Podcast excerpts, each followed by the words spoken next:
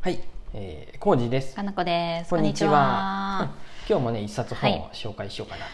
んにちは。もうね、最近私なぜかお盆休みっぽい気持ちでうん本をすごく読んでるんですけど、うんうん本っていうものの人生におけるコスパの良さがすごいうんお昨日の感動してるんです着馬さ私。そう昨日の着馬さんもそうなんですけちょど、っと改めて昨日は着馬さんの本を紹介したけど、い 簡単もうに一暮回ら聞せいてね。ない人がおるかもしれない。あしまった。普通の場 所。ちょっと待って今はい。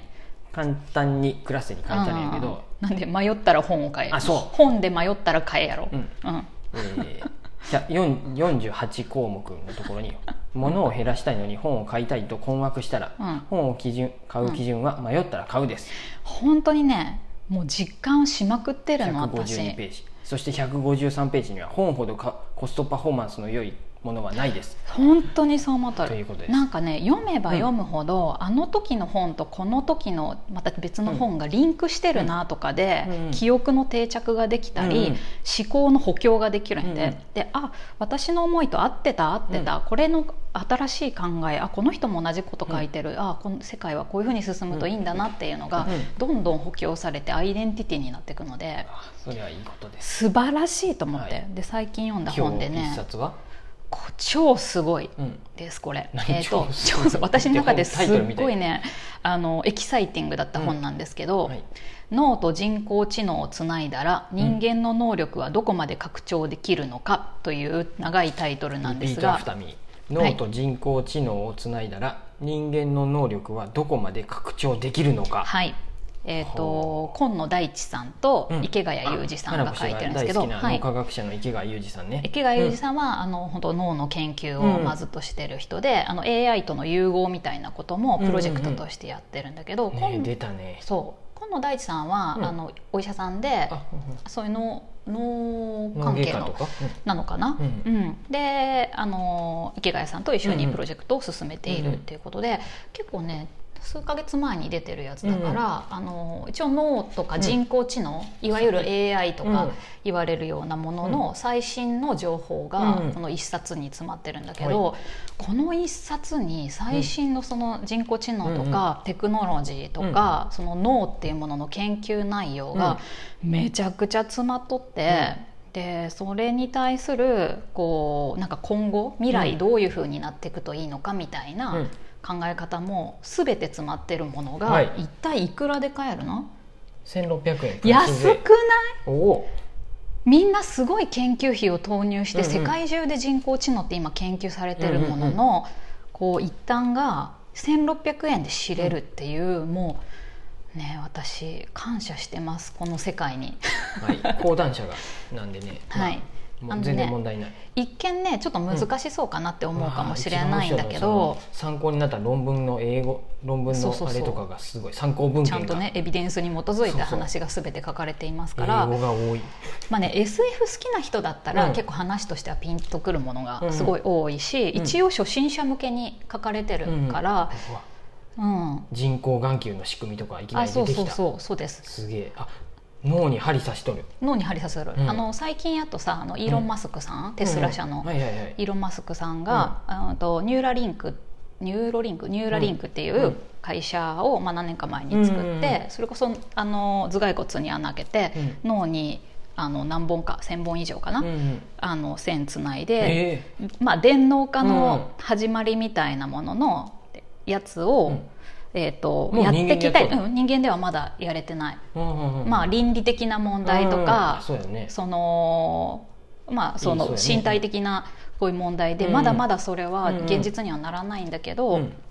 とそれの、まあ、研究っていうものはすっごい今進んでとって、爆発的に、うん、で言葉を介さず考えていることを相手に伝えるって帯に書いてあるそれはねもうすでにできとるんやて え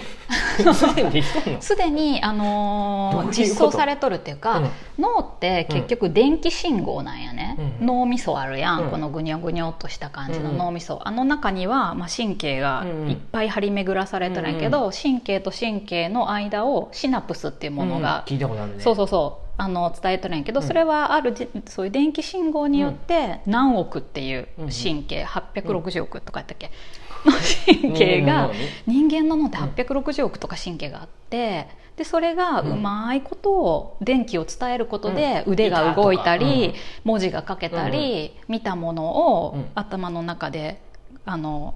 理解してあ本があるなとか読めるとかってなるよね。でだから電気信号が分かればそれをまあ表現できるっていうか。えーじゃあ電気信号で「おはよう」っていうのを口もうん動かさずに声も出さんでもそうです目も閉じとっても相手に「おはよう」って伝えれることがで一応きるの、うん、できますあの今すでに、うんあの脳でこう思考するだけで、えっ、と例えばタイピングみたいな形で文字を打つこともでき手るがし、不自由な人ができるとかあそうそう手が不自由、うん、だから大抵こういうのの技術って、あの体に不自由があったりとか、あのね、動かないから、まあ、どうにか何かを伝えようっていうところから開発していくことが多いもんで、うんうんあのできないところをできるようにするみたいなだから脳に穴開けるんじゃなくって、うんそれはあの外骨格っていうか外にこう電極みたいなうんのあを、それでもう読み取れるあそうそうでも精度が低いんやとやっぱ脳に、うんうんうん直じゃないんだ 時よね間直がいいんやけどそれはまだ、うんあのできないんやけどう。んそうやねあの、うんえー、広角とか首にゴツンやもんねあ大体みんな首にゴツン首にゴツやもんねンしと るやん広角機動隊でも広角機動隊の世界にだいぶ近いもはやね実は知らんかったけど、うんかなり技術って進んでるんだよっていうもう一話個で書いてあるけどさっきさ、はい念じるだけでインターネット検索できるあそうですそうですごいだから念じるって結局思考あ例えば、歩く時にうん右足から歩こうとするやん、うそれって実は知らないうちに右足から歩くっていう電気信号が頭にいっとるんやね、もう無意識やね無意識で、うんでその電気信号の種類が分かれば、うんあのーそれをまた出力ができるんで、うんうんうんうんあのそれを解読しといて出力すれば、あのそうやでねきる車椅そ子うそうもそう勝手に動けるってことやね、誰もいなくても電動のやつがあそうそうボタ動ンく選んでもそう右に曲がったり左に曲がったりもできるってことやね僕そうと車椅子がつながったらそうそれつながっっててことだよねかつ脳からの指令が出たらう、で同じようにこれ実験にもあったけど北半球と南半球にいるネズミが脳の、えー、とその信号だけでうん同じ動作をできるっていう、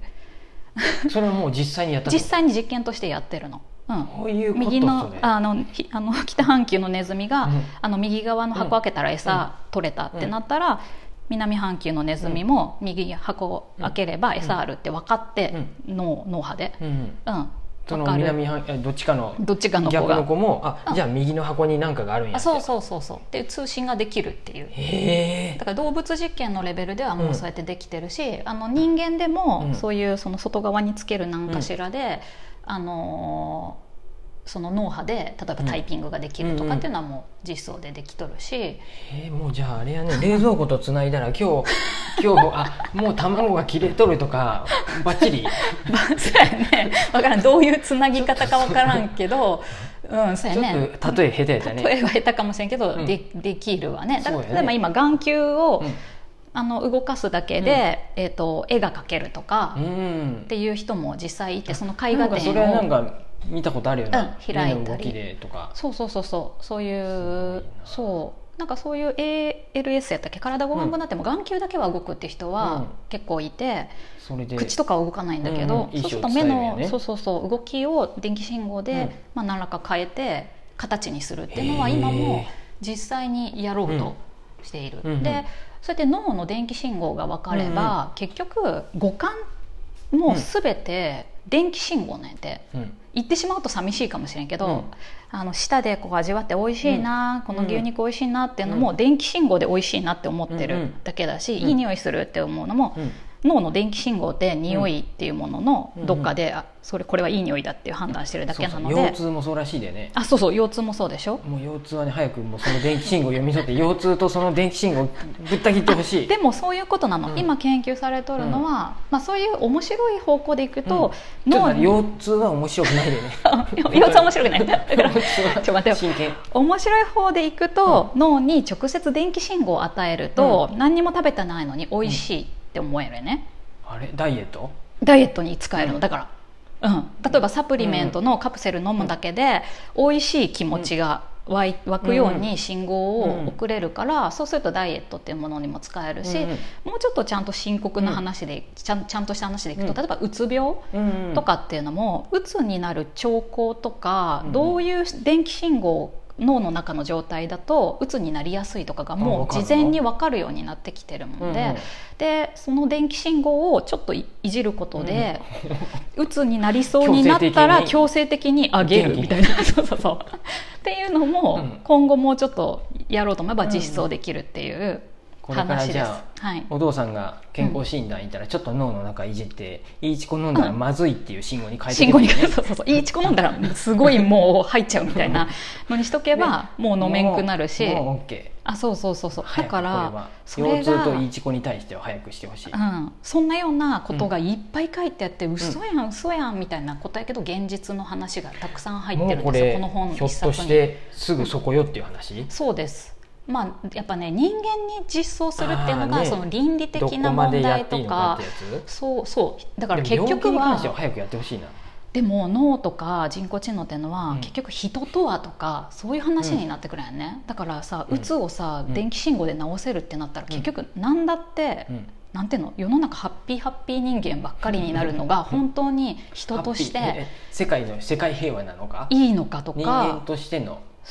そうそうそううん人とは何だろうみたいな話になってくるね、うんうんそういう電気信号でコントロールされるっていうことが果たしこれはて人として正しいのかとか。そうやね宗教的にどうなのあっていそうう海宗外教とかやっ的たならこととかもすごいあるる、うん、だから宗教的な問題でうアメリカとかよりも実は中国の方がすごい進んどってあーうん倫理観がそこにちょっと薄いんかな そういうこううん後進国っていうとあれかもしれないそういうところの方がこういうことに関してはもうさばもしくはうん全然中国はもう今先そうい進う国ですからねうんやけどうんうんそういうあまあ強制あ時間がないあそうそう強宗教の観念が、まあ、あのちょっと強すぎうんるアメリカとかだと、それもキリスト教とかヨーロッパうのん方だとね、